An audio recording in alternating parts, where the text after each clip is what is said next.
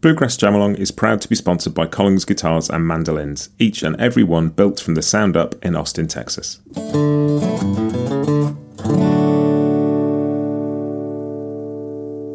This episode is also brought to you by Peghead Nation, the home of roots music instruction. If you want to improve your playing, join me and thousands of other pickers getting better every day at pegheadnation.com.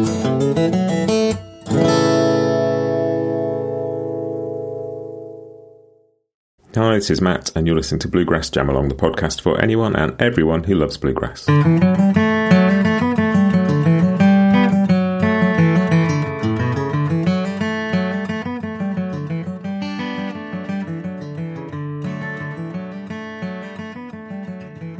Everybody, welcome back. This is part one of a really special two part episode that I've been putting together over the past few months. Um, this year we've done a lot of talking about bluegrass guitar legends. We started off with the Doc Watson specials um, in March to celebrate Doc's 100th birthday, and then we followed that up in April with the 40th anniversary of the Church Street Blues uh, album of Tony Rice's.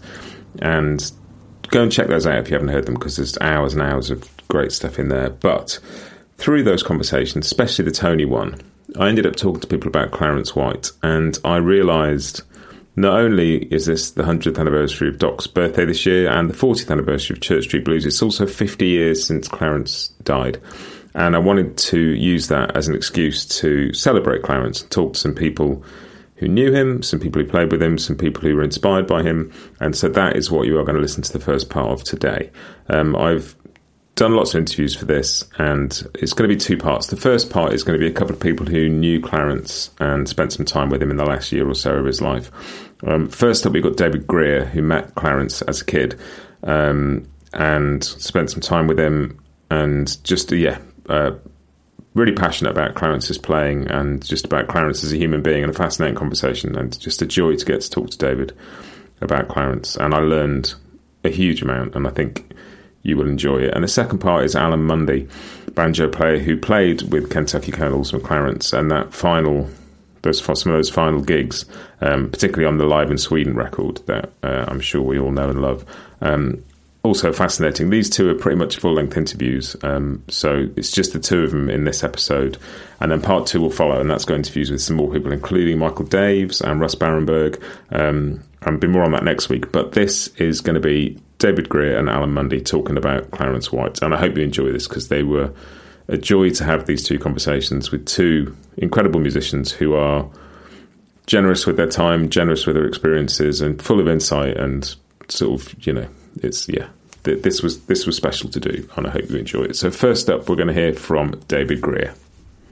My first guest on this tribute to Clarence is David Grier, and when I started like doing some reading about Clarence and talking to people about Clarence, David's name came up straight away for obvious reasons. David um, is influenced by and loves Clarence, but also David met Clarence when he was a kid. And I'd love to start sort of there, if that's all right, David, sort of how you got to know Clarence when you were a kid. Well, my father was a musician. He played the banjo. He played with Bill Monroe for two years, and he played locally, you know, around Maryland, D.C., and Baltimore when he wasn't playing with Bill. So he had a lot of musician friends. And the Kentucky Colonels came to the East Coast and dad had met met them. You know, the Kentucky Colonels being uh, Roland and Clarence and I don't know who all was with them at that time, but uh, those two for sure.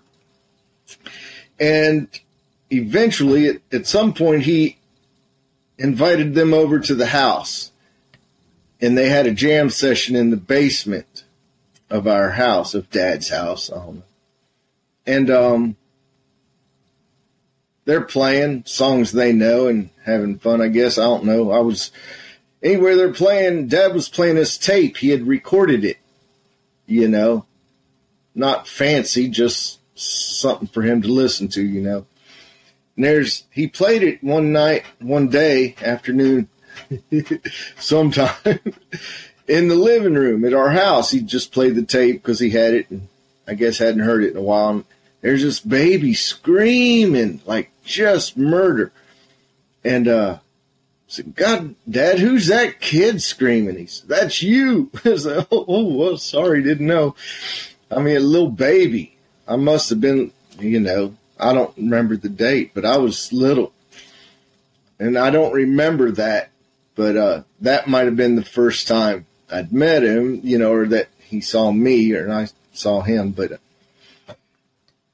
and then at my house, my dad's house, my house growing up, um, dad had three people that were his main influences. I'm sure he had others, but it was Bill Monroe, Earl Scruggs, and Clarence White. So, Dad would play live tapes and records of all those people and other folks, but those were what I heard the most of. And uh, so I was tuned into Clarence. And I had met Roland growing up several times. If he ever came near, he'd come to the house and we'd pick some, or if we went on vacation to Nashville, Roland and I would pick, and he was always, Roland was cool. But, uh, so that's where I'd heard of Clarence, and the records were amazing. I mean, the Colonels had unique arrangements or more modern arrangements of songs that all these old guys did. you know, to me, being, you know, 12 or something or 10, they were old guys. And um, it seems like Bill Monroe was always old to me, which, you know, he wasn't. But to me, seemingly, anyway, I I knew Clarence's music and I he didn't sound like anybody else. He was one of them people that as soon as you heard it, it's like, oh my God, that's Clarence. Just his timing, the syncopation, the tone, the everything, his voice was so unique. And back there, everybody sounded different. I mean, Don Reno sounded different than George Shuffler, who sounded different than Doc, and Dan Crary, and sounded different than Tony Rice. They all Norman Blake was, they had their own way. And Clarence was just like that. He had his own way, but it was so. Anyway, the first I remember meeting him, I finally answered your question. I'm so sorry. Is uh, was at Indian Springs, Maryland. There was a festival there.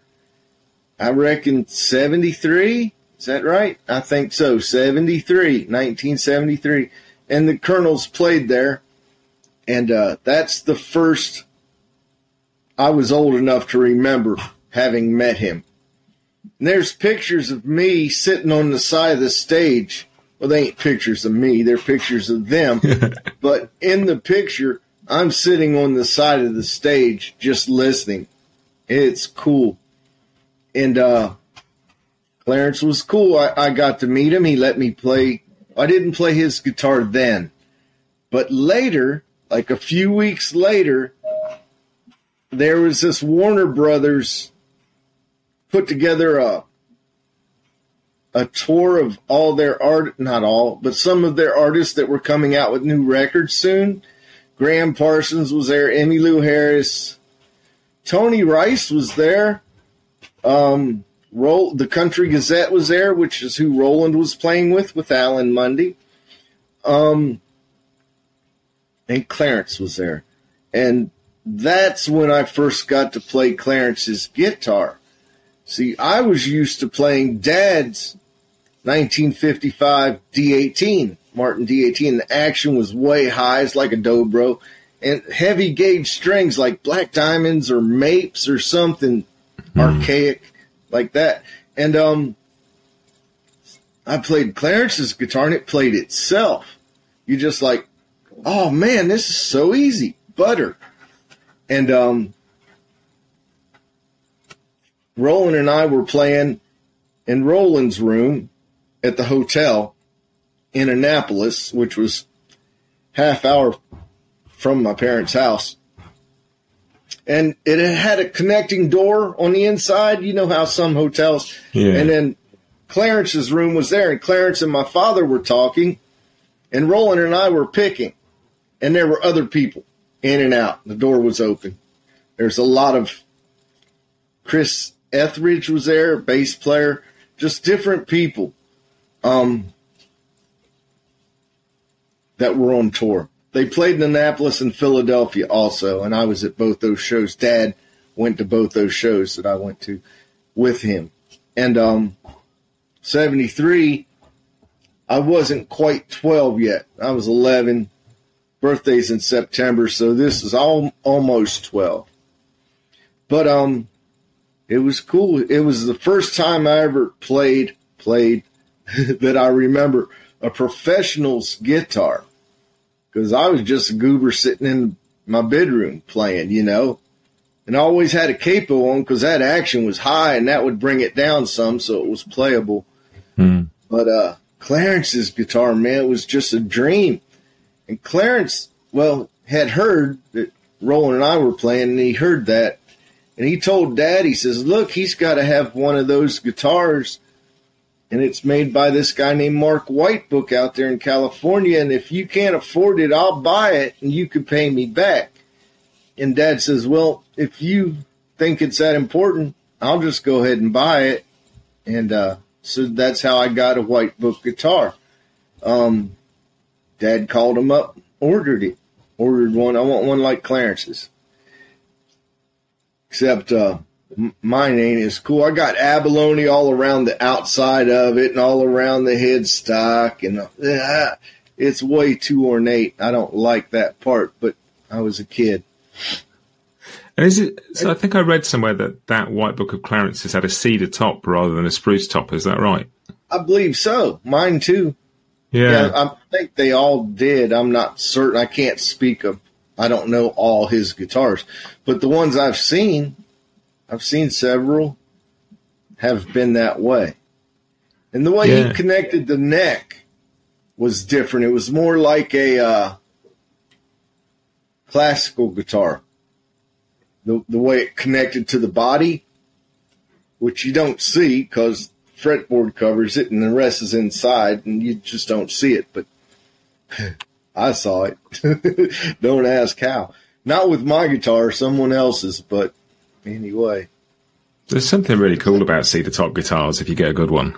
They're just there's uh, you know people say you want a spruce top guitar for bluegrass, but a good cedar top guitar is a beautiful thing. It's different. It's a different little bit. Well, quite a bit. It's a little different sound. Um, it's more delicate. My guitar is more delicate. Clarence's is delicate.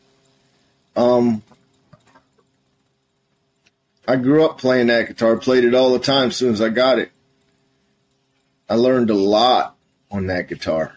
A lot. From then, so I got it probably in 74 sometime. And uh yeah, about a year later, less than a year maybe. Anyway, played that up until I was I don't know, 19. Then I started playing electric guitar, so and a telly because of Clarence. Come on, Dad. Clarence played. All right. so. And you were sort of saying one. earlier on, um, like about his style, and every, it's really interesting this idea that people then all had a different style. Because I came to bluegrass sort of post the '80s, where bluegrass guitar like sort of had developed into this post Tony Rice thing, where most of it sounds the same. So it's hard exactly. for me to listen to, to Clarence like with ears pre 1980 or whatever. And, right. you know, everybody was their own thing at that stage, right? Yeah. People didn't want to sound alike. It's like you don't want to kiss your girlfriend like her last boyfriend kissed her, right? So you don't want to take a solo like everybody else takes a solo. So everybody, and plus your own set of skills are different from somebody else's set of school skills. And the way you learn is different. The way you approach something's different. Oh, God. I could rant on that for hours. you wouldn't like it. But back then, it was much better. Bluegrass guitar was much better in a way people are a lot more technical now and they get around a lot faster than they ever did. And that's good. You know, their motor skills are finely tuned. Lots of bluegrass guitar players are very, very, very, very, very capable. You know, as you can tell just by hearing and listening, but watching. but there was something back then that was more personal. They weren't trying to copy this or that. They had their own way of doing things. And Clarence's was way different from anyone else. Completely different. His sense of timing and his sense of just accents and uh, anticipations or just playing a note late on purpose. Man, uh, just cool stuff. Nothing was for granted. Tony Rice got that from Clarence, I'm pretty sure.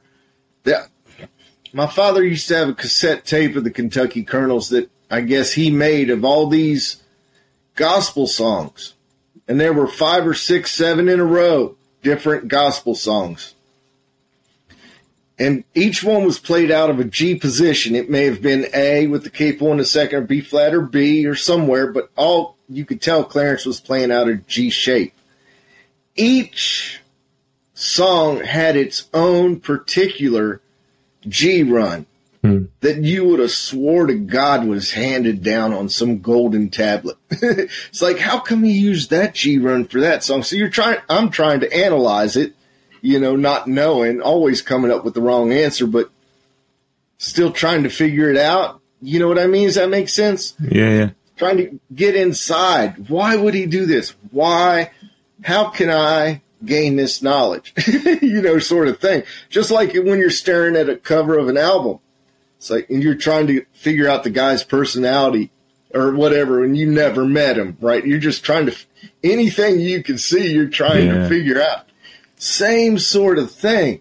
And um God, each each G run was unique.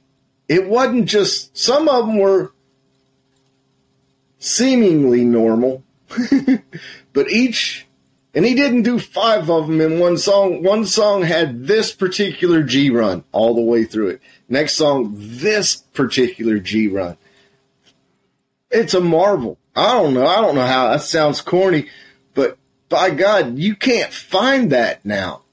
And Clarence didn't take it for granted. A lot of people, it seems, oh, here's where G Run goes. Okay, ding ding, there you go. It's like, well, that's all you got to say in that space of time. That's all you could think of. Clarence was, oh God, I don't know. I'm preaching to the choir, I bet, but that's something I missed that he did or that he showed me. You know, you don't have to. It's not a throwaway lick. You hmm. know, it's don't do it without any thought. Don't do anything without any thought. Be purposeful. Mean what you say. Say what you mean, sort of deal. You, does that make sense? It yeah, damn cool. And that thing about sort of if you if you can hear a sound that you want to like that's part of being a an individual musician is you can hear something and your job is to then get it out so you can play it and you hear something slightly different. And it's, I think when I was a bit younger, I was more impressed by facility. And then as yeah. I got a bit older, you'd listen to a guy like Russ Barenberg, for example, who would change a little inflection or one note or a little rhythm in a melody and just make it new. And as I listened to Clarence more and more, you hear him doing similar things, but like you can almost hear him playing with them, go, well, what if I do this with it? Or what if I push it here? Or what if I just hold back on it? Or what if I, and that just constant playing with timing, constantly just moving around and seeing what it sounds like.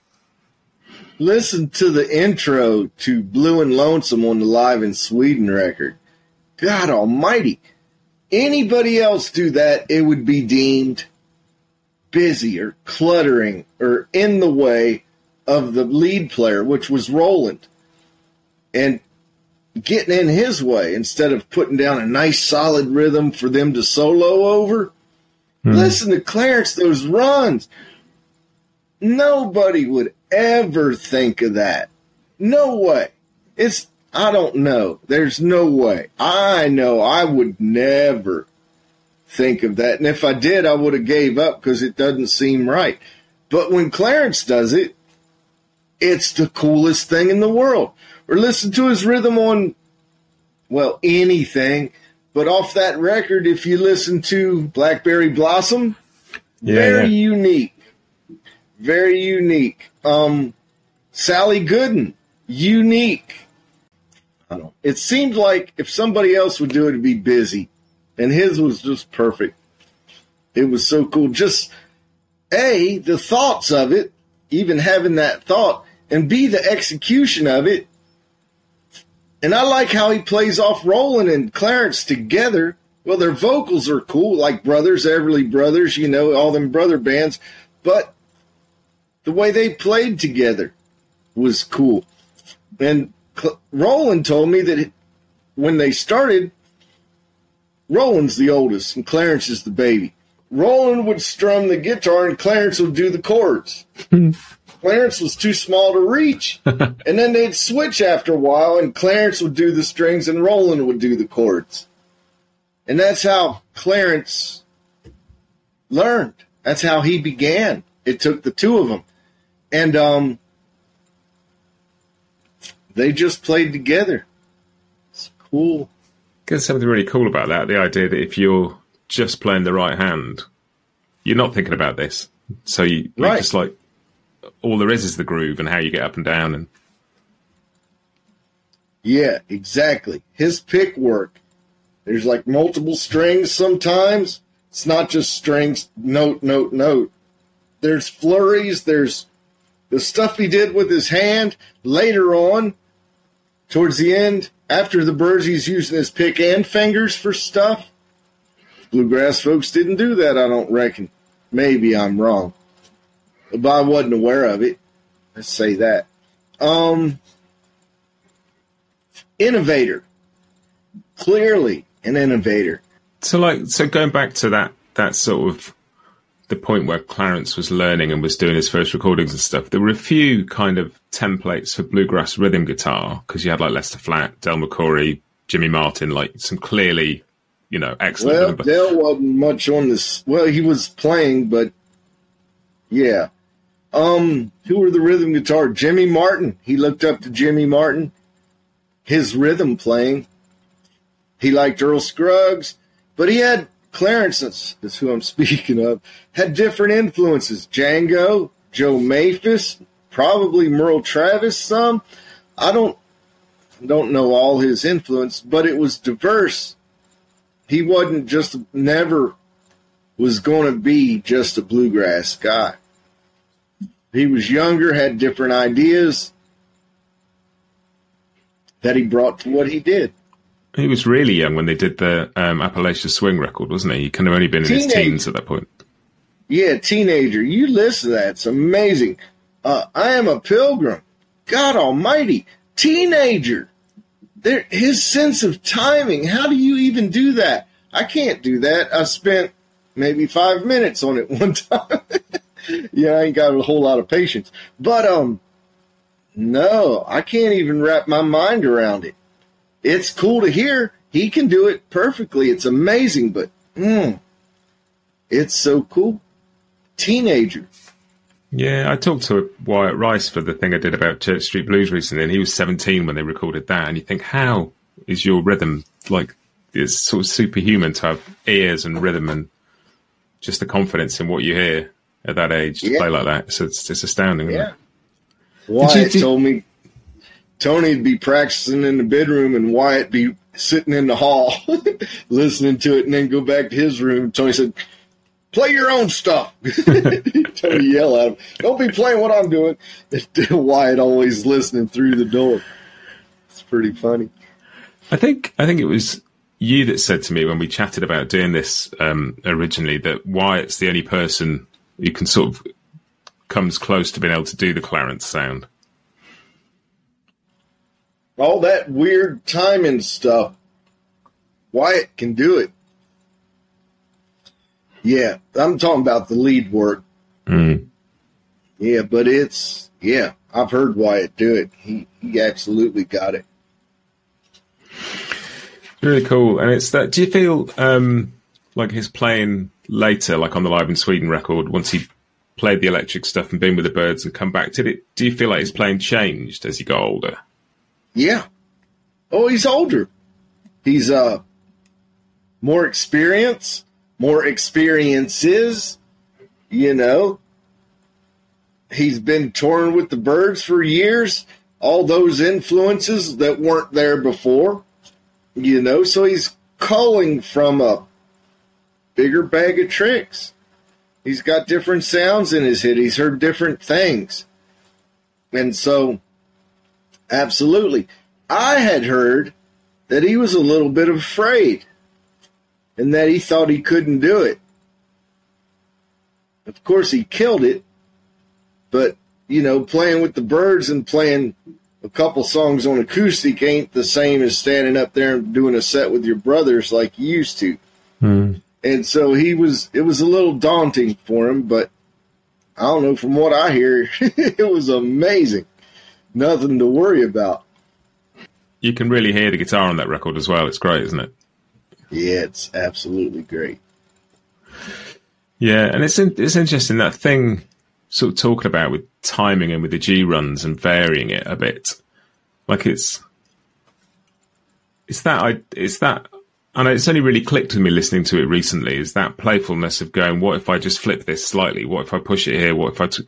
You end up with one melodic idea that ends up being 15 different things you can use rather than needing right. 15 different licks. You've got this thing. A bit, I mean, Tony Rice used to do it. He'd start a lick on a different beat of the bar and it'd suddenly be a new lick.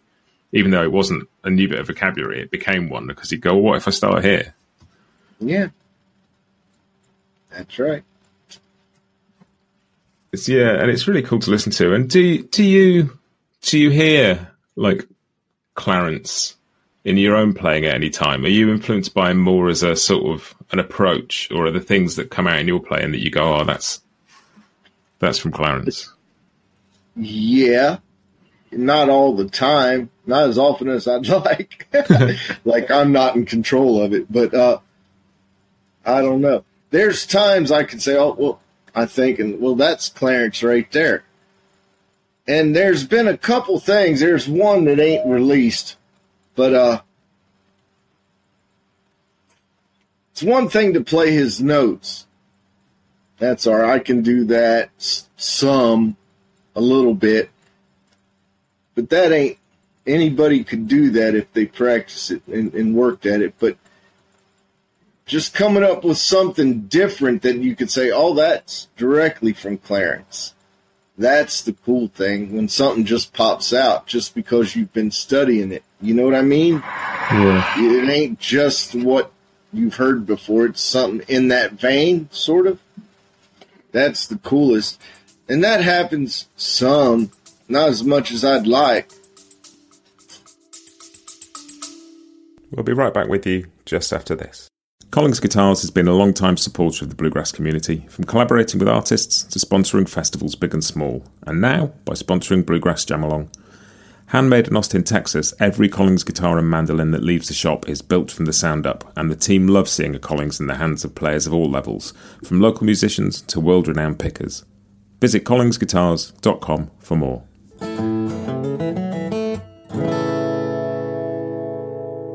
This episode is also brought to you by Peghead Nation, the home of roots music instruction. With 65 streaming video courses for guitar, mandolin, banjo, fiddle, dobro, bass, and ukulele from some of the leading names in acoustic music, Peghead Nation has something for every picker. You'll learn the tunes and techniques you need to join in at jams and play the music you love, plus advanced techniques like improvisation, theory, and ear training. Your first course is just $20 per month, and you can add more for $10 a month. Sign up for any course and get your first month free with the promo code JAMALONG, all one word. Join thousands of other players, including me, who are advancing on their instruments and having more fun playing the roots music they love at pegheadnation.com. Yeah, I think that's cool. Actually, you were saying there about about anybody could of get the notes if they spend the time. It does feel like with a lot of Clarence's stuff that the actual notes aren't the challenge. It's all about the, the phrasing and the timing. Whereas compared yeah. to some of the Tony Rice stuff, it maybe is more the notes that are the thing. And but like Clarence, it is always just the the phrasing. It's normal notes, normal chords.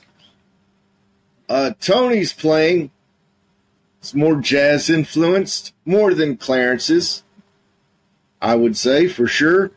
And uh, different chords, unique, more jazzy, colorful chords is what Tony used compared to Clarence. I would say that. Um, Yeah, Tony's stuff sounded more jazzy to me or different. Whereas Clarence could play something and make it fit or feel like it belonged in the bluegrass song somehow. Like there's Django licks he's did he did, and yet when he did it, he wasn't trying to play like Django. It wasn't a swing song all of a sudden. It was just he internalized it and he played it and it sounded like him. So it fit in with the licks that were before it and after it. Does that make sense? Yeah, yeah. It's all Clarence. Even though you can go back and say, oh, I bet he got that lick from Django because there it is. And that came out before that, and so blah, blah, blah. Maybe so, but it's it's still come out as Clarence the way he learned it and I don't know for a better word, internalized it. It just came out his. And that's another thing I love. A lot of people learn a lick and then it's just just that lick inserted into whatever else they're doing. Doesn't much sound like them. It sounds like somebody whoever they learned it from. Right? Yeah, it's the same when you speak to when you have a conversation, you speak to somebody, we're all talking in words each other understands and for like I, I, if I listen back to this, there'll be phrases in here that I use that are absolute cliches from somewhere or other that I just drop in because they're, you know, but you, but you talk and you don't, you're not thinking about that. You're not thinking about how do I fit in this clever line that I heard somebody else say. You've just internalize stuff because you've heard it and you've read it, and then you communicate. You're just trying to get your point across however you can. And some folks have more of a vocabulary, so that helps. But um, I don't have a big voc. I can, I generally get my point across one way or another, which is the whole point of it, I reckon. And so then I'm happy. Yeah, and like one of the other things is just you know you were talking earlier about me listening to bluegrass guitar sort of post 1980s, and there's something so refreshing about hearing somebody take a break on a major key tune and they just play the major scale, and there's not like always a flat seventh, always a flat third, always a flat fifth. It's like they're there when it's appropriate, and there's that's when he wants to say, but there's so much sort of Clarence stuff that is just the major scale really as well. It's like pretty simple some of it as well in some ways in other ways like the phrasing like you mentioned is so advanced it's unbelievable so when you first listened to that that sort of bunch of 33 tracks recorded at home i think first time i heard bury me beneath the willow and just where he's choosing to place those accents and drag your ear across the bar line and pretend there right. not a bar line basically and go like i'm going to go where my ear's taking me you, i'm not counting this and I'm not sticking to this because I don't want to do that. Um, and it's just glorious. Yeah. It's not written in stone. It ain't classical music. It's meant to be interpreted. So that's what he did. And at the, point he was learning, obviously he would have learned stuff from Roland and people he was around. Like who would have been playing bluegrass lead guitar at that point that he would have heard? Doc Watson, Norman Blake, maybe early on. I'm not sure of that. I suspect it. Uh, Don Reno was playing lead guitar. George Shuffler was playing lead guitar. Bill Napier was playing lead guitar. But all those guys didn't have his sense, his sense of uh, anticipation, the way he would accent notes and anticipate them, and uh, his sense of time was so unique, like Earl Scruggs. Earl Scruggs' sense of time is amazing, and uh, he's the same way. He had different influences, like Pete Fountain, clarinetist in New Orleans. Who knew? But there it was, and um, they each catch your ear. It's going along right where you think it's going. Earl would take almost the same break the next time, and then he'd do something different. It's like, oh, good Lord, I got to learn that. That's cool. That's not, you think it's the same thing, and you're lulled into like, okay, that's how the song goes. And then oh, what was that? you know, sort of thing. And Clarence was doing that all the time. It's like, wow, oh, oh my God, what did he do there? Oh, listen to that. That's what you're doing the whole time. It's like, and his rhythm playing, man. You listen to him sing on that live in Sweden, and he's just anticipating notes instead of just playing simple rhythm while he's singing. And it's dead on. And it doesn't affect his singing. His singing is normal. The phrasing's right with Clarence, uh, with Roland, or on the beat, but his playing's all around it. It's like, how in the world does like one part of your brain stay on time and the other one plays with it while you're singing? It's so fascinating. I don't know. Total reverence. I just sometimes feel like um, somebody who has like brilliant phrasing, you could almost just listen to one person play one note and get more out of it than you know listen to somebody play all the notes they know. Yeah. There's a bit in um like the Neil Young solo on I think it's down by the river. He just plays one note for about ten bars because he's just decided that's what he's going to do because he's Neil Young, and it sounds great. And like anybody else would have done it, it would have gone like, oh, he's out of ideas. But he, Neil Young could have done that for ten minutes, and he would have found something new in it each time. And yeah. it's just you you go with it because somebody means it. That's the difference between an artist and somebody that's not an artist. You know, they have a vision, they have an idea. They're trying to get that idea. What can I do that makes this song better? Maybe that's a thought he had. Clarence says, What can I do to make this song more unique? How can I make put my stamp on this song? I don't know what Clarence thought, I'm guessing. But what could I do that makes this song ours instead of sounding like a Bill Monroe song? You know, I don't know what the thought process was, but it's cool. And uh, yeah, the difference between an artist and somebody who isn't. That's and are the it. people are the people who's playing you hear that quality in these days? Stuart Duncan. Stuart Duncan's amazing. He's so musical. Everything he does, there's no throwaway crap. There's no, I'll just do this to get out of this solo. It's he's thoughtful and he's in tune. His pitch is wonderful. His ideas are amazing. He's not afraid to play simply and just let the tone carry you. Mm. Yeah. Clarence, I mean, Stuart Duncan's amazing. He's a fiddle player. Mm. But he's listened to Clarence. He's listened to all the thing about Stuart, he's listened to everybody and he remembers it. And he can call up whatever he wants whenever he wants. It's very cool to see and hear.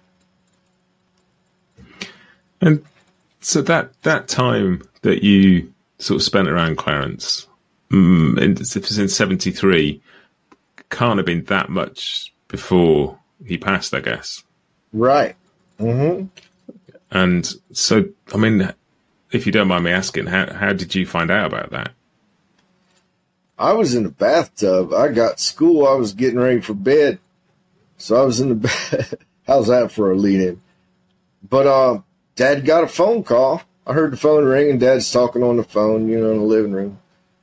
And they come in and told me, said, uh, I just got a phone call. Yeah, good for you. He goes, no. This is, uh, I just heard that Clarence died. I said, What? Hit by a drunk driver, killed him. It's like, oh shit. So, get done with my bath. I'm watching TV. Not really watching it, just sitting there, you know, just stuff's processing. I go to bed, lay down, and just start crying. It was the weirdest thing. You know, not like it was a weird cry, too. It was just like where you lose your breath, sort of, and you go, mm. you know, sort of like that. It was strange. And like, I couldn't figure it out because I just met him. But I thought, I felt like I knew him through the music because I'd heard it my whole life. So And I knew Roland and I'd met Clarence and he was cool too. Let me play his guitar, offered to buy me one. He was he was great. And that so, that sort of that impact on you at that age, you sort of some things hit you at a time in your life and they make a massive impression compared to something yeah, else that, that might have lasted longer. First, first big death, I think. I don't know. Both my grandparents, I think, were still around. Both sides, you know, my mother's parents and my father's parents were still around. So I, I believe. So I didn't really know much about death. I mean, I had pets that died. That's a whole different thing. But, uh, yeah, somebody of such who dad put so much importance in, you know, and you hang around with your parents, you learn stuff. Like if dad's a mechanic, you learn about what this tool is called, how it's used, and where to use it, when to use it, what this tool does, how to use it, what's its what's it called. You learn all these things just from hanging out. Mm. And so, you know, I hung out with dad when he played music. He'd go to the, play with these guys. He'd play with that group, with this group. So I saw him in these different situations. I heard all the players he's playing with, and nobody was like that. So I knew that Clarence was unique because nobody did it. They couldn't. There's no way they could. So we just lost something that was unlike any. We lost one. the one that there's not going to be another one of. That's what. You know, it isn't like, oh, it's we lost a guitar player, but John down here plays guitar. We'll just get him. No, it ain't the same. We lost uh, an artist. Mm. So, you know, and I knew that then.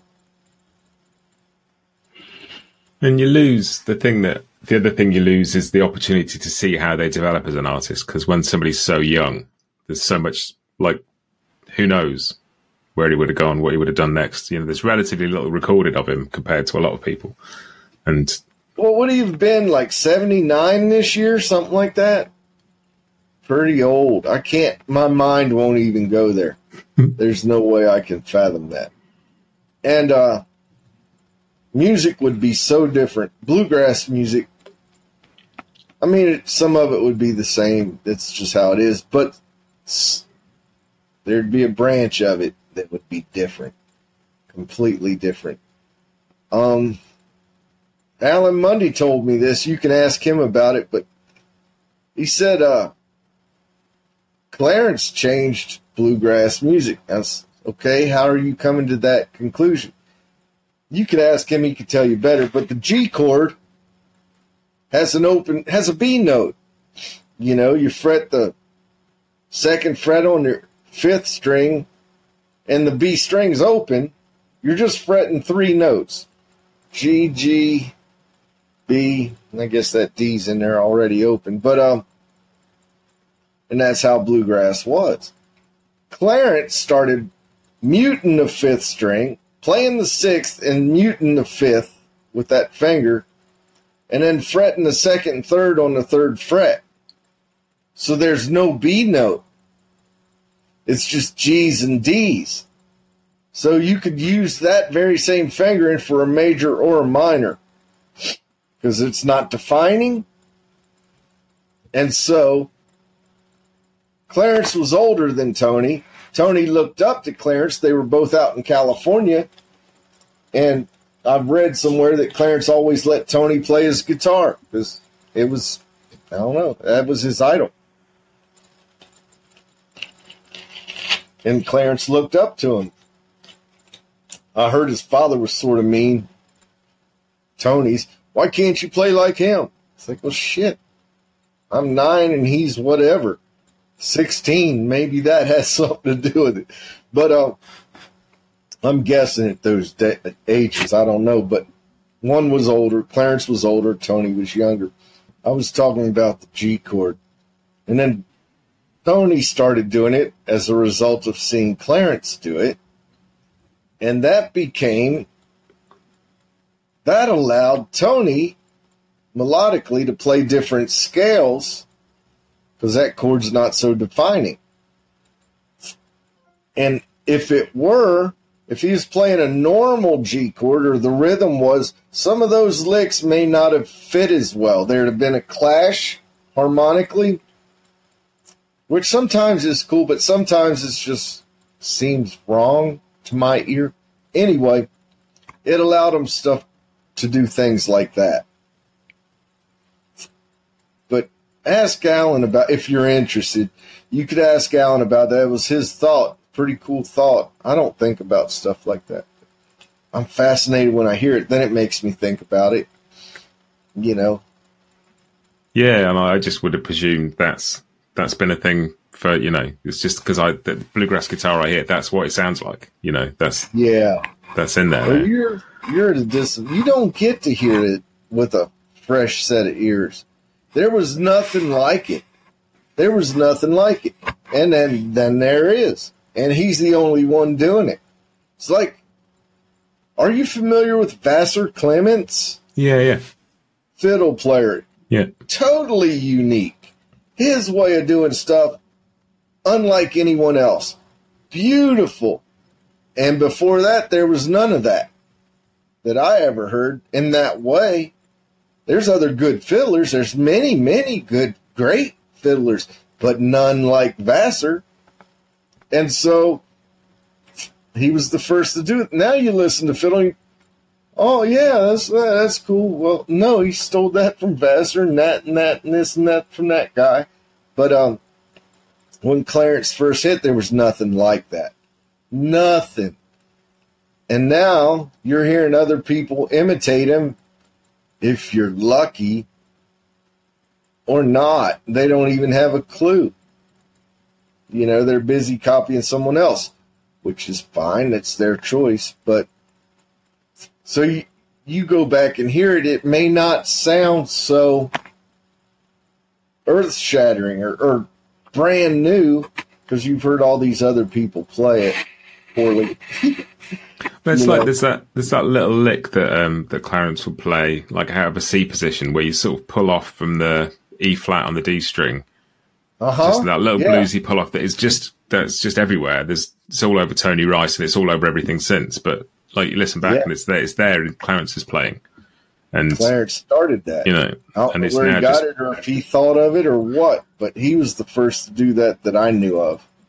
Or maybe he got it from Earl on the banjo. There's pull offs and stuff that banjo does. I don't know. However, he heard it or where he got it. I don't know. Maybe he thought of it all himself. But the way he used it was amazing. So stuff like that. It's just kick ass.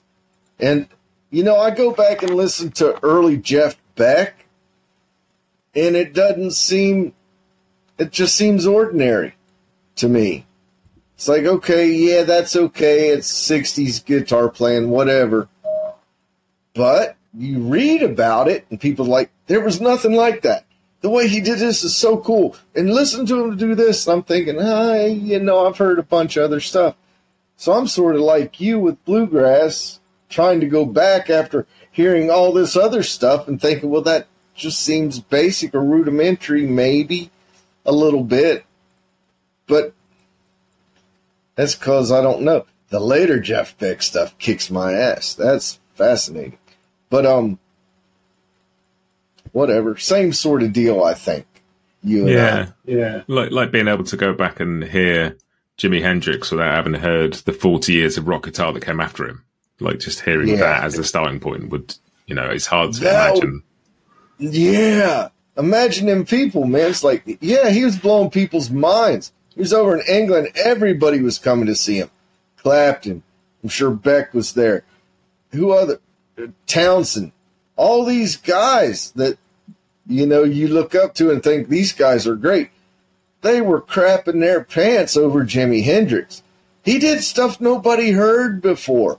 The way he put stuff together. And just they had to see it. They couldn't believe it. So I got to see this guy. I keep hearing about him. And then just sit there, just all, in all, gobsmacked, as they might say, being British. I don't know. But, uh, cool. Yeah. It's rare you get to see something like that. Yeah.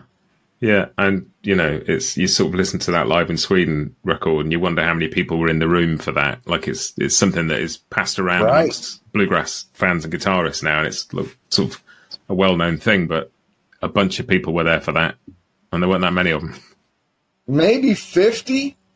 I don't know. Maybe hundred. Maybe less. And somebody recorded it. So good. But um. Mm, Alan Munde fit in that band so well. He fit in so well. It was it was so cool. Alan's a unique banjo player. His thoughts are different than everyone else's on the banjo. The way he puts stuff together, fascinating. Ken- Kentucky Colonels had a lot of great players. Scotty Stoneman on the fiddle. It's been compared to Jimi Hendrix on the guitar. Just the way he did things. Fascinating. Artistry. And um I don't know, man. It's cool. Somebody to have Clarence play with. You know, somebody good that Clarence could, yeah, here we go. You know. I don't know, that's my thought.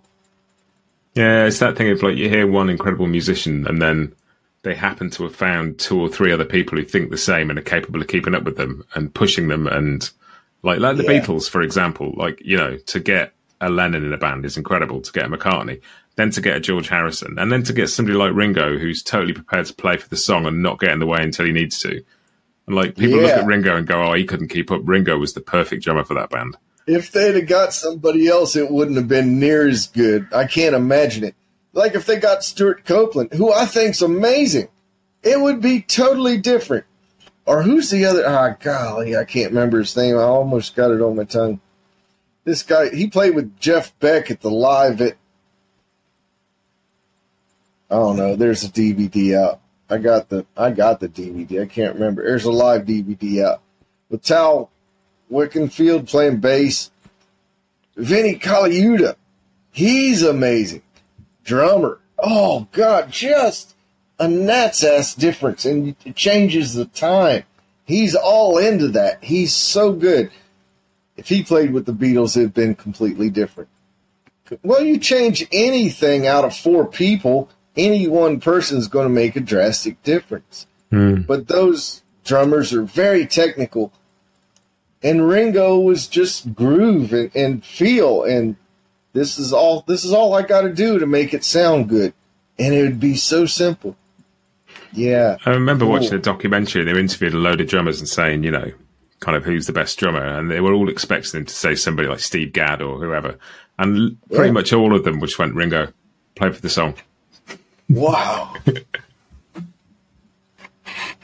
yep, there's different cool. kinds. You know, drummers aren't all the same. Everybody's always unique. I grew up. I used to think as a kid that all mandolin chops were the same. You just play on the backbeat. That's it. You just couldn't have been more wrong. But that's, you know, when you're a kid, whatever. But everybody's unique. Roland's chop's different than anyone else's. Everybody else's is different from everybody else's. It's so cool. I love that. It's cool to listen and, and dissect and figure out, try to figure out. I remember talking to talking to Mike Marshall about it and him saying that like everybody thinks that the beat is the beat and you're on it or you're not. And he's saying the beat is like a railroad car going past. Oh, yeah. But within the railroad car, you can be at any point. You can be right at the front of it, or right at the back of it, or bang in the middle. That's Elvin Jones. Elvin, you know of Elvin Coltrane. Mm. Elvin was somebody asked him because his playing is so poly, you know, whatever. How's that for communication? um, but you know what I mean, right? He's all over it yeah. in the best way. Uh, asked Elvin, how, what are you thinking of? Said, well, we're five piece band and or four piece whatever. And there's four or five train cars, one for each band member. We're going down the track at the same speed, but I'm on top of my train car going back and forth and doing zigzags and figure eights, but just in line with everybody else, right? Perfect, perfect analogy. And Tony's rhythm was that way. He was all over it in the best way Um, I heard on YouTube a bootleg thing that Clarence or probably Tony or Larry Rice recorded where they're sitting around a table, I guess, their kitchen table. I bet maybe they had a drink or two. Anyway, they're just picking. Picking songs everybody knows, just common songs. And Larry Rice's and Ter- Tony Rice's rhythm were so much alike. The way they felt it, the way they did it, so much alike. And to me, it felt like waves crashing on the shore. Here's the beat. Here's the beat. I know where it is. It boom, there it is. Here it is. Boom. Not so drastically, but that's how I was envisioning it. Envisioning it. It's how I seen it in my head. so Clarence's was more like water. You know how it finds its own level. And didn't have to be insistent. He knew where the beat was. They knew where the beat was. He didn't have to define it. Just play. It was beautiful. It was way cool. Eye opening for me. Anything rhythmic that I discover seems like to be the first time ever. Um, yeah, it's cool, cool stuff. Just the feel, how they feel it should go, how they approach the music, how what they do to get the music out in the best way. Fascinating. It's And funny, some isn't it? drummers are very stiff. Uh, Ginger Baker said that Bonham was stiff, said didn't groove, didn't swing. Bonham's cool as hell. He's a cool drummer. Um, but don't think- according to I don't think Ginger Baker liked anybody though. Yeah, there's that. but he's he's got an opinion. He's got lots, I'm sure, but fair enough. He's entitled to his opinion, but I don't know. Fascinating stuff. How people approach bluegrass is a little box. It's the littlest box ever. And it's all in there. So how do you find a place for yourself? How do you stand out in such a little box and still fit in that little box without going outside and doing some avant garde bullshit that has nothing to do with this little box? And yet Clarence did it. He found a way to perfectly fit in that small little genre that's bluegrass and yet find something new that hadn't been done and actually do it. You know, it's one I it's one thing to have an idea, it's a whole nother idea to be able to do it. I think that's what's so astonishing listening back to like that Appalachian swing stuff when he's so young to be so like to have figured that not not just figured that out at that age, but to have figured it out and, and explored it and gone there and come back with something like so meaningful from that exploration. It's Killing like you it. know, Yeah. Fascinating. From a teenager. So he put in a lot of practice. There's no way he did that and just, oh, I think I'll play today. No, he put in a lot of work. And it shows. And it's so cool. I don't know where he would have gone if he'd he maybe still playing electric guitar, maybe not as much. I have no idea. But I often wonder what would we be hearing from it? I would have liked to heard some some original songs more. That's another way to sound unlike anyone else. Is how Hmm. do you put these chords and melodies together? What chord goes with that note? What are your words? You know, so it's another way to sound different from someone else. I'm always curious what's going on. Just anything I can glean to get a better understanding of who I want to know about. You know, hunting for clues. It's like I'm a detective. it's funny. You know? Like I started having lessons with Bryan Sutton as part of the Artist Artist Works thing a couple of years ago, and I was Yeah. sort of going to him like trying to get him to teach me to sound like a bluegrass guitar player. And he's going, you know, you don't want to do that. Send and all these things that I would do naturally, like swing the rhythm and push things a little bit, and go, oh, it doesn't sound. You go, no, those are the, those are you. Do more of those. Don't worry about the rest of it. Everybody else, like, just do the bits that are you and lean into those. Don't lean away from them. And just realizing that, yeah, like, of course, there's a million people who can play blue, bluegrass guitar and sound like that, and they will do it better than I ever will. You know, and just it takes realize. a lot of balls to stand up and do it your way especially if you're unsure. You don't have anybody to play it off of to give you an idea if it's okay or not. And then it takes even more balls if they say, "Yeah, I don't like that so much," and you think, "Well, God damn it, I think it's good. I'm going to do it. I'm going to continue because you think it's good." Now you, you got to really be sure. you know, we all have done something we think's good that maybe isn't. You know, I have but I've, you know, done things I thought were good also that maybe someone else might not like as much, but I liked and I thought was valid. So you don't want to not do something because somebody else doesn't like it. Yeah, so, yeah. But it's a fine line. And musicians are always down on themselves. Oh, I could play this better. I didn't play as well as I did the other day, or blah blah blah, because they missed one note.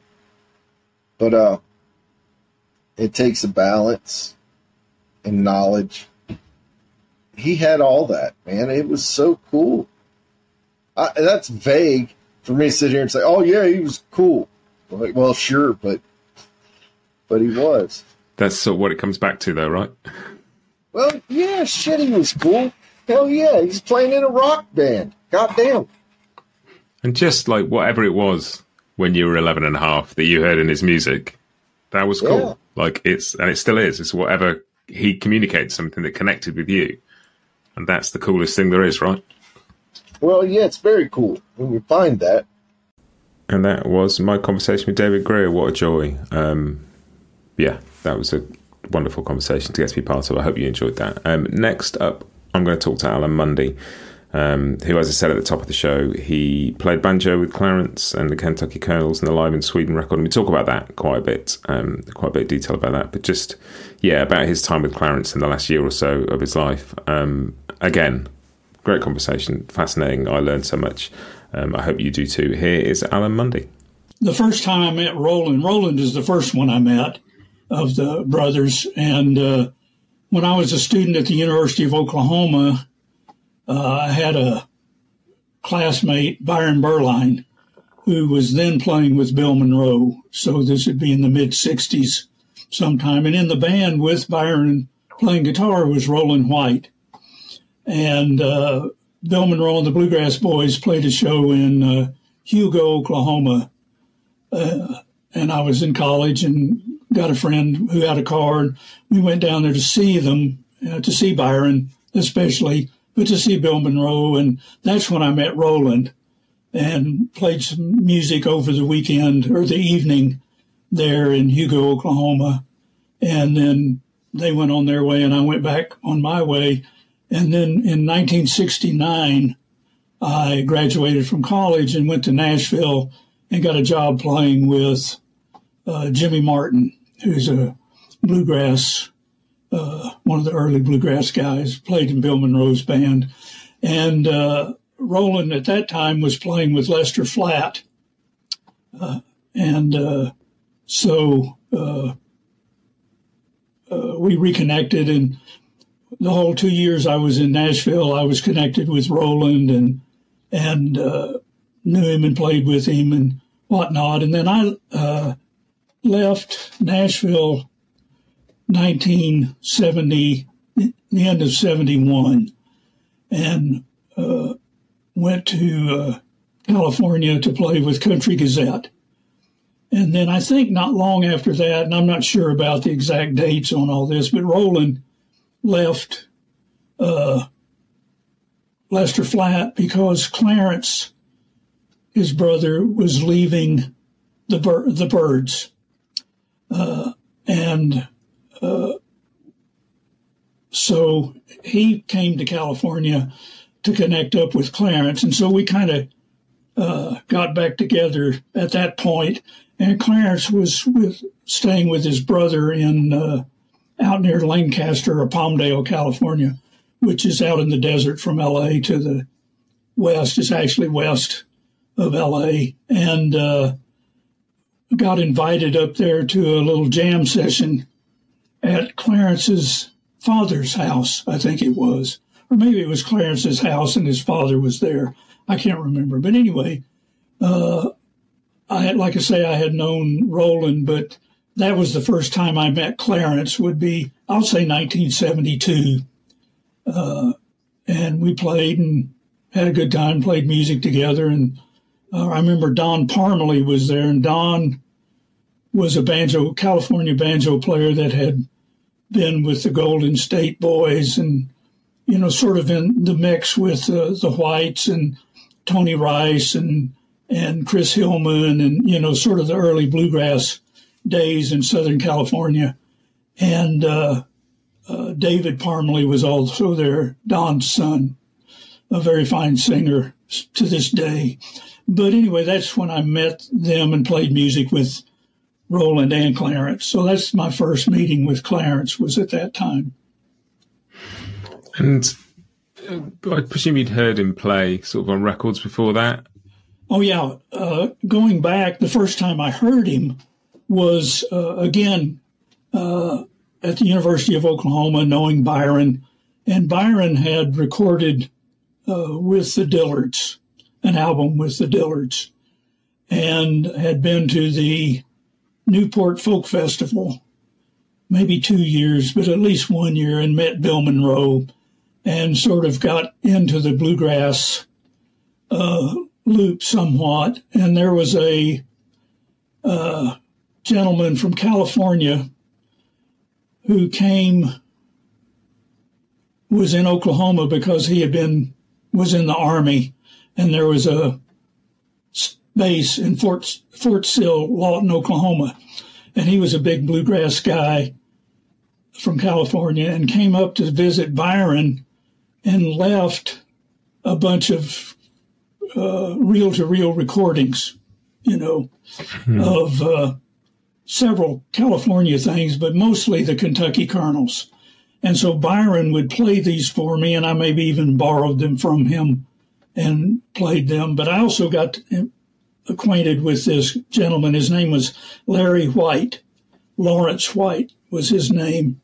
And uh, he played guitar and played Little Mandolin and uh, everything, but uh, he was a big Clarence White Kentucky Colonels fan, and sort of he was the one that it, that I heard the music for the first time were these sound recordings, and you know it was uh, I remember being uh, startled uh, by the the playing of Clarence and Roland and Billy Ray Latham on the banjo. Mm-hmm. And some of these uh, recordings had a fiddle player, uh, Scotty Stoneman, and Roger Bush was the bass player on most of these recordings.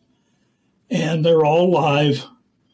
And so it was astounding that the music could be so uh, rhythmically varied, I guess is what I would say, is because, you know, bluegrass, traditional bluegrass, Bill Monroe, Flatt and Scruggs, and uh, Jimmy Martin, the Osborne brothers, you know, just that whole group, they're all pretty uh, disciplined timing wise, and things happened, you know, at certain places. You know, it had a certain cadence to it that you followed all along. But when Clarence and Roland played, and Billy Ray, uh, also the music was kind of interwoven rhythmically rather than just always, you know, right dead on the beat, so to speak.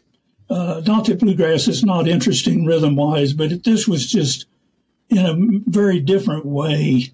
And so it was, I remember, and I was a naive listener, you know, I had never heard anything quite as uh, uh, interesting, I'll say rhythmically interesting in that way before them. And uh, I remember thinking that maybe the first time I heard a particular tune, there's one they played called Bluegrass Breakdown or Rawhide, You know, they're just really fast. And it's going along, and it's just like, where are they? You know, and then all of a sudden they would end perfectly together, and I'd go, oh, wow, that is so incredible that, you know, they could hang it all together and keep it. And they all knew where they were, and it was just really cool, you know, and I was thrilled to hear that. So those are my first times in hearing uh, Clarence and Roland and the Kentucky Colonels, uh, hearing them. So that was the first time I ever heard them. It's really interesting you sort of talk about Bill Monroe and Jimmy Martin in particular, because I've heard you talk about playing with Jimmy, and he had some very definite sort of ideas of where certain things should be placed and would almost sort of instruct you how to do certain fills or licks so they fit with his guitar playing. And yes, it feels yes. like almost the opposite of that. It kind of is, but you know, one thing about it is is that it's uh, and uh, is if you play well, and I'll say I did when I played with them. Clarence can play with you. It doesn't. You don't have to play like Clarence or Roland, and Roland could be pretty spacey too. You don't have to play uh, like them to play with them. You know, they played music right on target. You know, even though they had interesting uh, offbeat kinds of things going on, it was all right in time. You know, there was never any problems at all. You know, so if you played well and uh, Clarence could play with you and you with him, uh, so that's, you know, the essence of it. And I always uh, remember, and I'll say this uh, I'm not an expert at jazz or anything, but I remember reading a, a little bit by Dave Brubeck, who's a West Coast uh, jazzer, and the difference between East Coast and West Coast.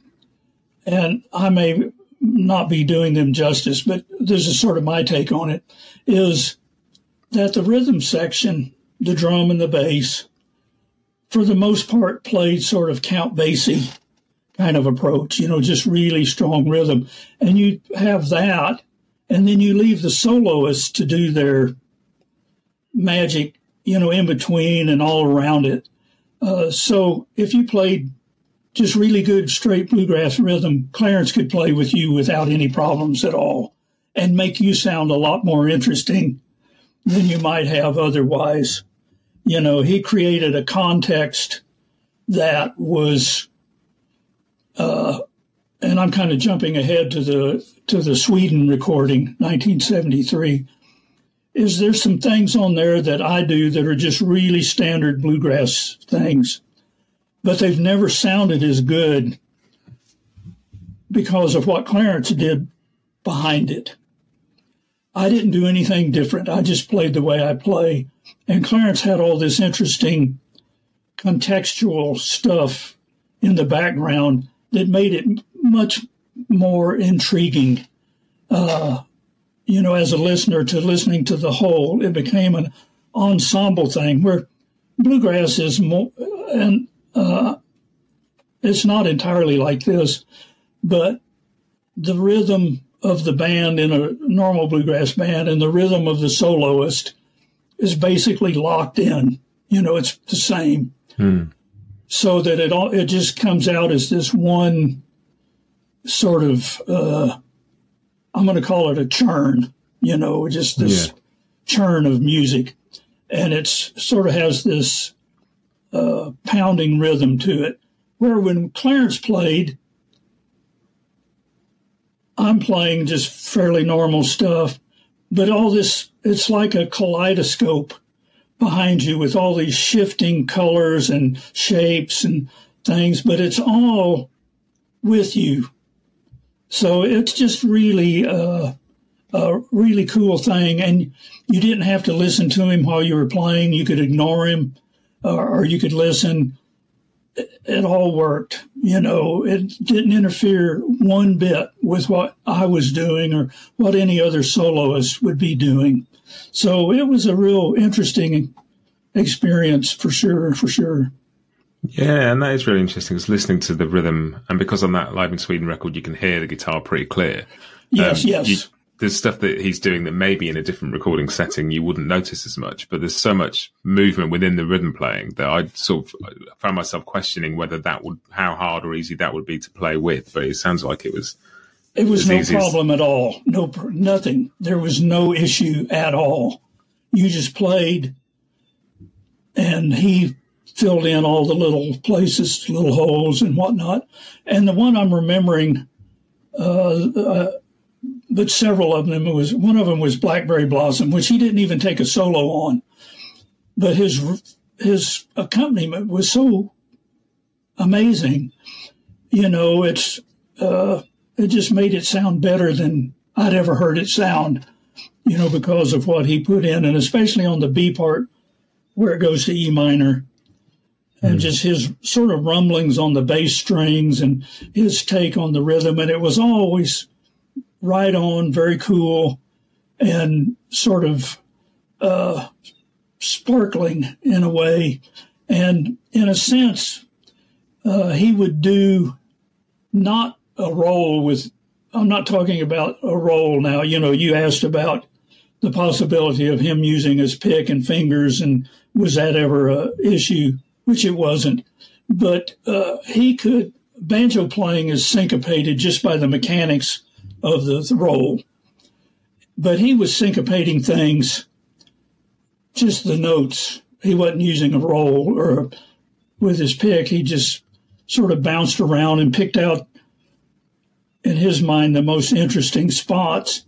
And I'll mention one th- thing that Roland mentioned to me uh, was that early on there were just the three brothers, Clarence and Roland and Eric, and they used their sister. But in bluegrass, there was just the three of them, and so that they didn't have a banjo, so that Clarence would play more to kind of fill in uh, the banjo sensibility about it.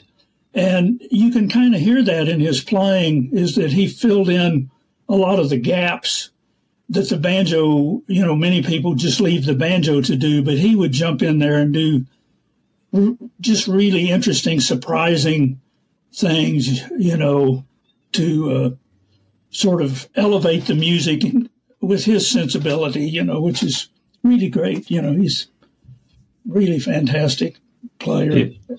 And you can hear it sometimes when he's using a sort of uh, like the equivalent of a roll approach to syncopate things sometimes that he's just choosing how long to make and it, it's almost like he's intentionally dragging your ear away from the beat enough to confuse you enough so that when he drops you back on it you go ah oh, it's there. And it's there that it thing of yeah. taking you away far enough to then bring you back. Yeah yeah. No no. He was brilliant in that way in those ways.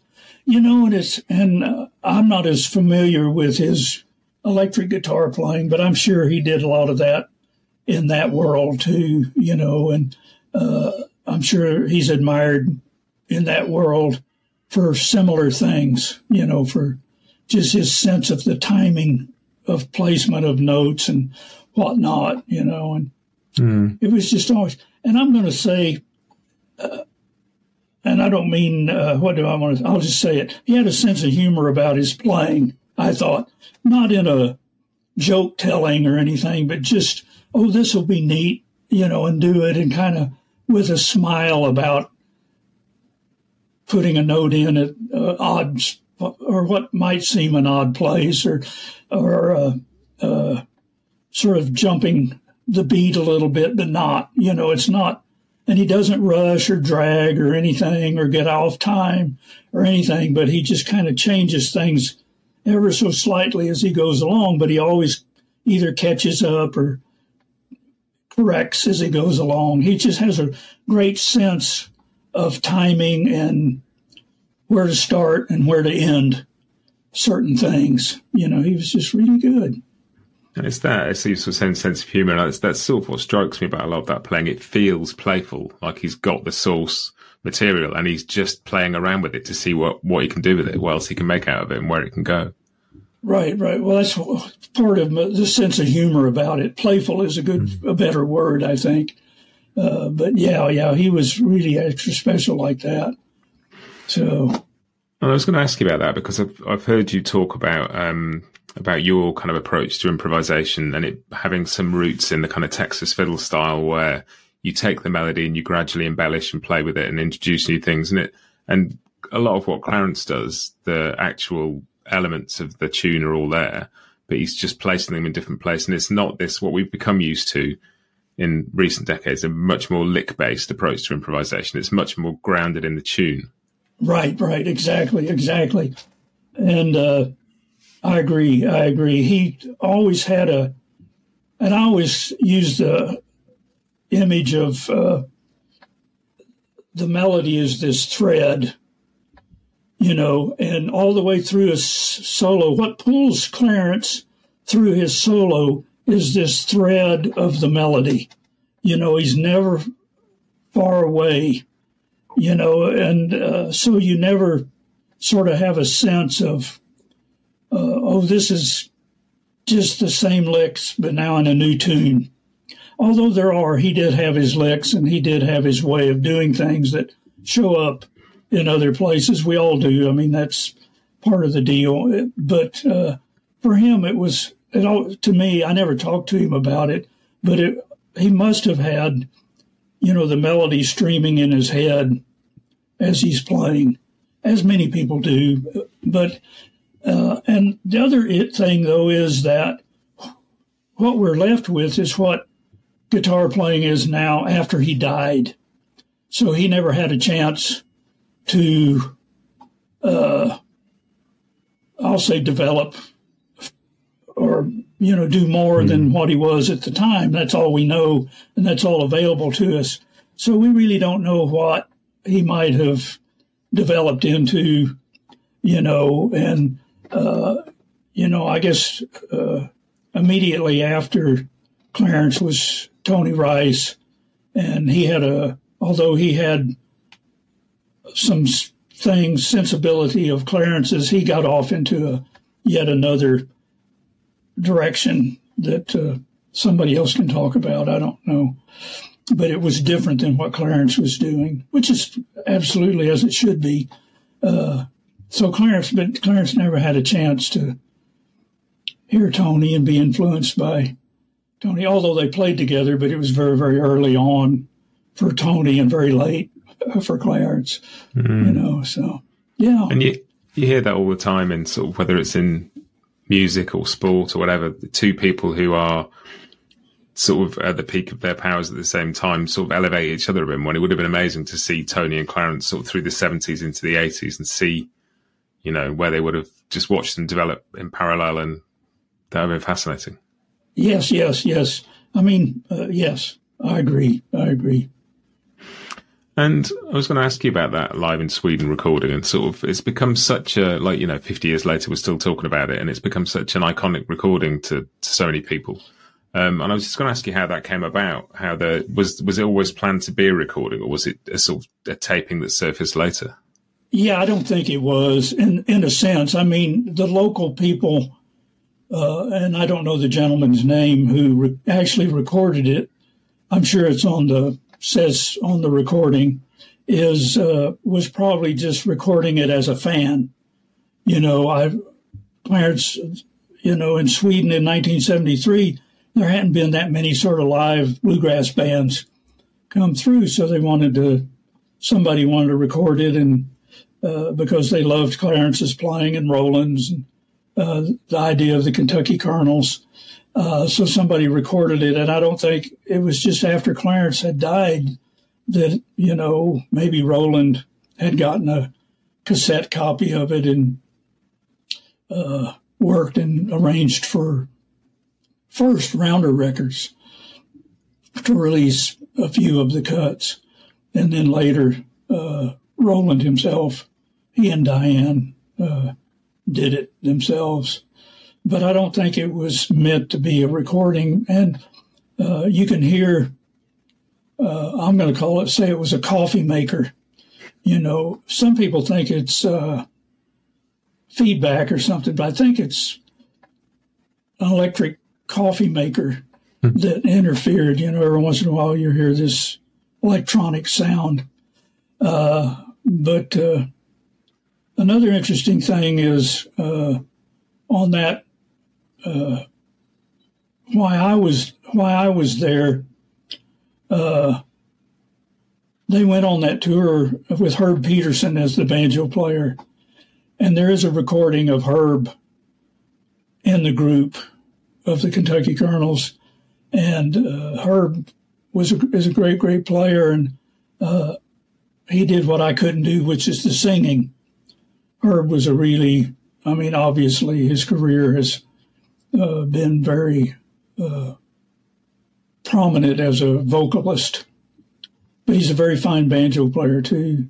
So he had been on the first part of the tour, but he left to go with uh, Johnny Rivers, I believe it was, who was also in Europe touring at the same time, and lured Herb away. And that's when I got the call because I had just been to Europe with the Country Gazette. We had just basically come back. Maybe we were there in January and February, uh, and gotten back and got a call. Uh, also on the tour with Roland and Clarence and Eric and Herb was uh, Eddie Tickner, who was Clarence's manager, and then Jim Dixon, who was a producer. And Jim had produced all at that point, maybe the the two three Country Gazette albums. I can't remember, maybe just two, two Country Gazette albums at that point. But he had produced the Dillards and uh, the Hillmen with Chris Hillman and uh, the Greenbrier Boys. But he had done some other bluegrass, and he was also over there traveling. And Eddie is the one that called me. Eddie Tickner, the manager, called me and wanted to know if I was available and would come over and play. And I think that came from probably Roland, through Roland, knowing Roland. And the one time or two times that I met Clarence and played with him, and he probably said, Yeah, that'd be fine. And uh, so I went over uh, and finished out the tour, and we did that recording. I don't know if it was the last thing we did or the last thing we did in Europe before we went to England and did a few shows in England. So that's how I wound up being on it. Is and also I should mention Eddie Tickner was our manager, Country Gazette, and Jim Dixon was our producer. So they would have, I would think, have mentioned my name in replacing Herb. So that's how I got there. Do you remember much about the show in Sweden? I mean, sort of listening back, it's become such an iconic recording that it it's hard to imagine just sort of how many people were there, what, what the setting was, you know. Yeah, it was a club, uh, the Mosebacke, and the guy was a big, uh, uh, the owner, and I think his picture is somewhere in the album. In one of those pictures, he may be there. He's sort of a shortish, red-haired guy, and he's maybe serving beer or something. Uh, but he was a big fan of Eartha Kitt, uh, who was a pop jazz singer of the I'll say the 40s and 50s. I really don't know her career all that much. I'm aware of her, but uh, I just remember the menus were sort of had a cat-like uh, uh, look to them, you know, cat mm-hmm. shape mm-hmm. with the ears and whatnot. Because, as I say, he was a big Eartha Kitt, and so kit, kitty, uh, cat kind of thing. So there was that, and it was full however many it holds. And I'd say under 100, but it, I really can't remember, but would be under 100. Very responsive, and especially to Clarence. You know, Clarence was the uh, main attraction, I think. Uh, well, I don't think it, I know it. You know, it, uh, you know, and it was his first venture outside of the Byrds, and he chose to do it as a bluegrass kind of thing. I don't think he was going to uh, go off and be a bluegrass guy. You know, I think he was going to be still stay in sort of the country rock, uh, L.A. country rockish kind of of context, but with a, maybe a little more bluegrass than some of the others because of his experience. And when we got, uh, well, let me talk about the the thing. And there were, I don't remember any stage lights. It was just all the lights were on. You could see the audience, uh, and they were just sitting at tables. And, and, uh, what else do I remember? It's not a real, real big place, and the stage was not very high. Uh, you didn't. I remember that, and uh, you know, playing acoustically, we just had microphones. I don't remember there being even a great monitor system. I'm sure there probably was, but I remember uh, trying to be careful not to be. You know, the banjo can sometimes be a little too loud, uh, and I thought about that and tried not to be too loud. And I, I noticed on the recordings, and they purposefully got Clarence up, which is was a great, great thing they did. That the banjo is pretty far back, which is perfectly fine, and uh, but it certainly was loud enough in the solos, so uh, it was pretty well mixed, I think. And uh, I should also mention Roland is a really fantastic musician. You know, and he being the older brother, I think, you know, anything that's bluegrass that Clarence does, I think ultimately is funneled through Clarence, I mean, Roland's uh, idea of what it should be. And so I think uh, Roland was a big influence on both Clarence and Eric. And, uh, uh and on me, you know, I played with him for many years and he's a fantastic musician. And his thing was all, like many bluegrassers, is always the timing. You know, mm. the hmm. timing has to be right, and that's with Clarence. You know, if the timing wasn't right, Clarence couldn't do what he did. You know, it had to be good, and Roland made sure that it was, it worked. And Eric was a great, great bass player. He's kind of hard to hear on the recording, but he's a very, very good bass player and a good feel to his music making. So uh, I remember that, and it was just a. Uh, I could hear a bit, a bit better. Some of the other venues we played were a little bigger halls, you know, that were a little hard to hear. But uh, this was a better place, and you could hear more acoustically uh, than through electronic of the monitors, I could hear Roland especially well because he was right next to me, and then Eric was behind us, and then Clarence was on the other side of uh, Roland. So it was just real good music making. It's wonderful to play with those guys. And for me, you know, Clarence and Roland and Eric had played together from childhood.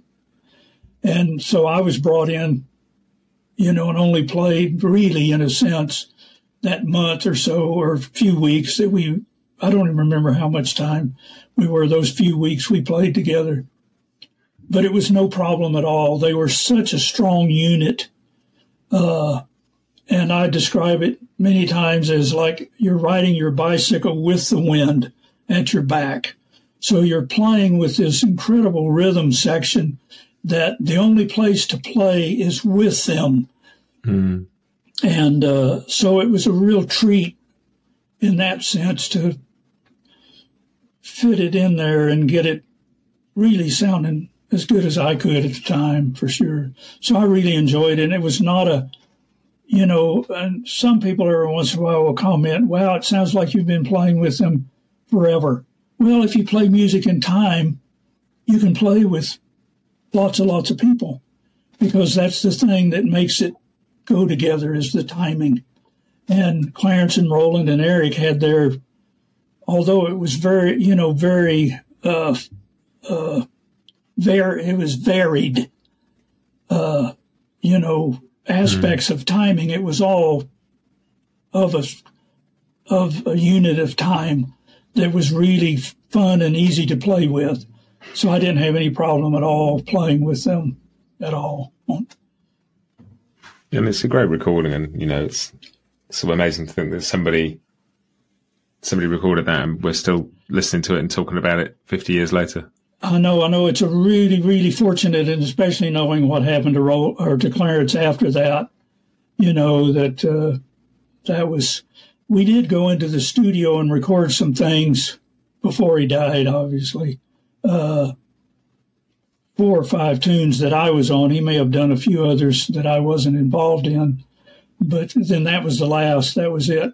We did a tour. Uh, I don't think it's very well known, but we did a tour with, and I can hardly even name all the people. It, it was uh, Country Gazette, which is Byron and me and uh, Roger Bush, Kenny Wertz. Then it was the Kentucky Colonels, uh, Roland, Clarence, and Eric with Herb Pedersen. And then uh, Gram Parsons and Emmylou Harris. Uh, then a sort of a Burrito Brothers thing with Sneaky Pete and Rick Roberts and uh, Chris Etheridge, who's the original bass player with the Burrito Brothers. And I'm sure I'm forgetting somebody, but uh, it was called the Hot Burrito Revue. And we did two shows, and it would be basically, you know, I think the Bluegrass started it, and maybe Country Gazette would do three or four tunes, and then Clarence and the Kentucky Colonels, then it would ship to the Electric Band and then it would be sort of a burritos band with Clarence and Sneaky Pete and Chris Etheridge and, and Gene Parsons on drums. That's who I forgot. Gene Parsons on drums. They would do some tunes as sort of the burrito thing, and then Gram and Emmylou would come out and do some numbers, and and then Herb would join. Uh, you know, so it was like yeah, uh, California country rock. Yeah, and it was it was, uh, I think, uh, had the opportunity to do well as a, you know, as a touring show, the Hot Burrito Revue. And we did two shows, one in Philadelphia uh, and at a theater, and one at an outdoor place. And I remember the name of it. It was called McGonigle's by the Sea. And it was an outdoor park. And uh, so, and then it was after that that Gram died, and then Clarence not long after that, you know. So they both died. Uh, let me back up. Clarence died first, and because uh, I remember at the funeral uh, that Gram and Chris Hillman initiated the singing of "Farther Along," uh, you know, at his graveside and then not long after that, Gram died. And so that was the end of that whole thing, which was too bad, but that's the way the world is. So. Yeah, and so much of like that music that you just mentioned on that one that one show has gone on to be like hugely influential. Just you know, the influence of California country rock and California bluegrass on so much of what's come since. And to think that Clarence had an innovative like role in both the acoustic and the electric side of that. He was equally as innovative and groundbreaking in his electric work as he was in his flat picking. Oh yeah, yeah, yeah. No, he was a, a real uh, force in music for sure. Yeah, yeah. I was really fortunate. I only, like I say, only knew him for if it was even a year. You know, 72 and then he died in 73. So probably wasn't even a year, but he was a nice guy and very friendly. And can I tell you just a quick funny story? Is uh, when we got to London and we went to our hotel rooms, and I can't remember, it may have been in London is where I caught. No, I went to Amsterdam. But anyway, in London, got there and we were given our keys to our rooms, and I go up and open the door to my room, or the one I had the key for. And I go in there, and man, it's a nice big room with a balcony and uh, a nice bathroom area. And I go, boy, you go with Clarence White, you go first class. Well, there wasn't a minute. There's a knock at the door. And I go to the door, and it's Clarence. And he says, I think you got my room. so we trade keys and I go down to the room I had, and I couldn't hardly get the door open for the bed being in the way.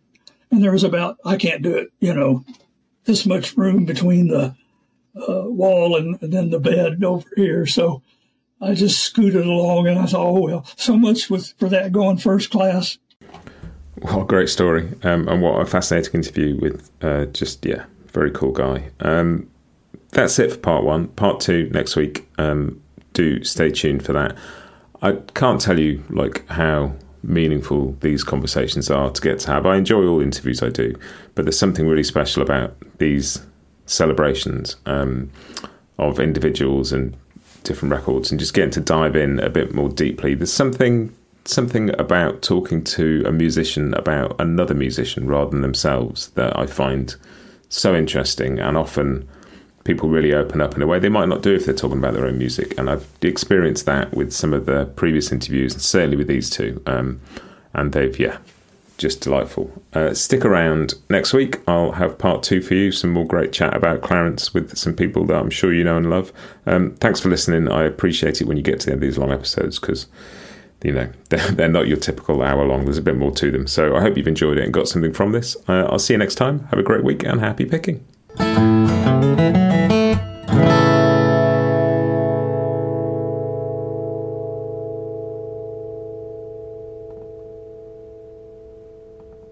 Bluegrass Jam Along is proud to be sponsored by Collings Guitars and Mandolins, making some of the finest guitars and mandolins in the world since the 1970s. Visit collingsguitars.com and find out why.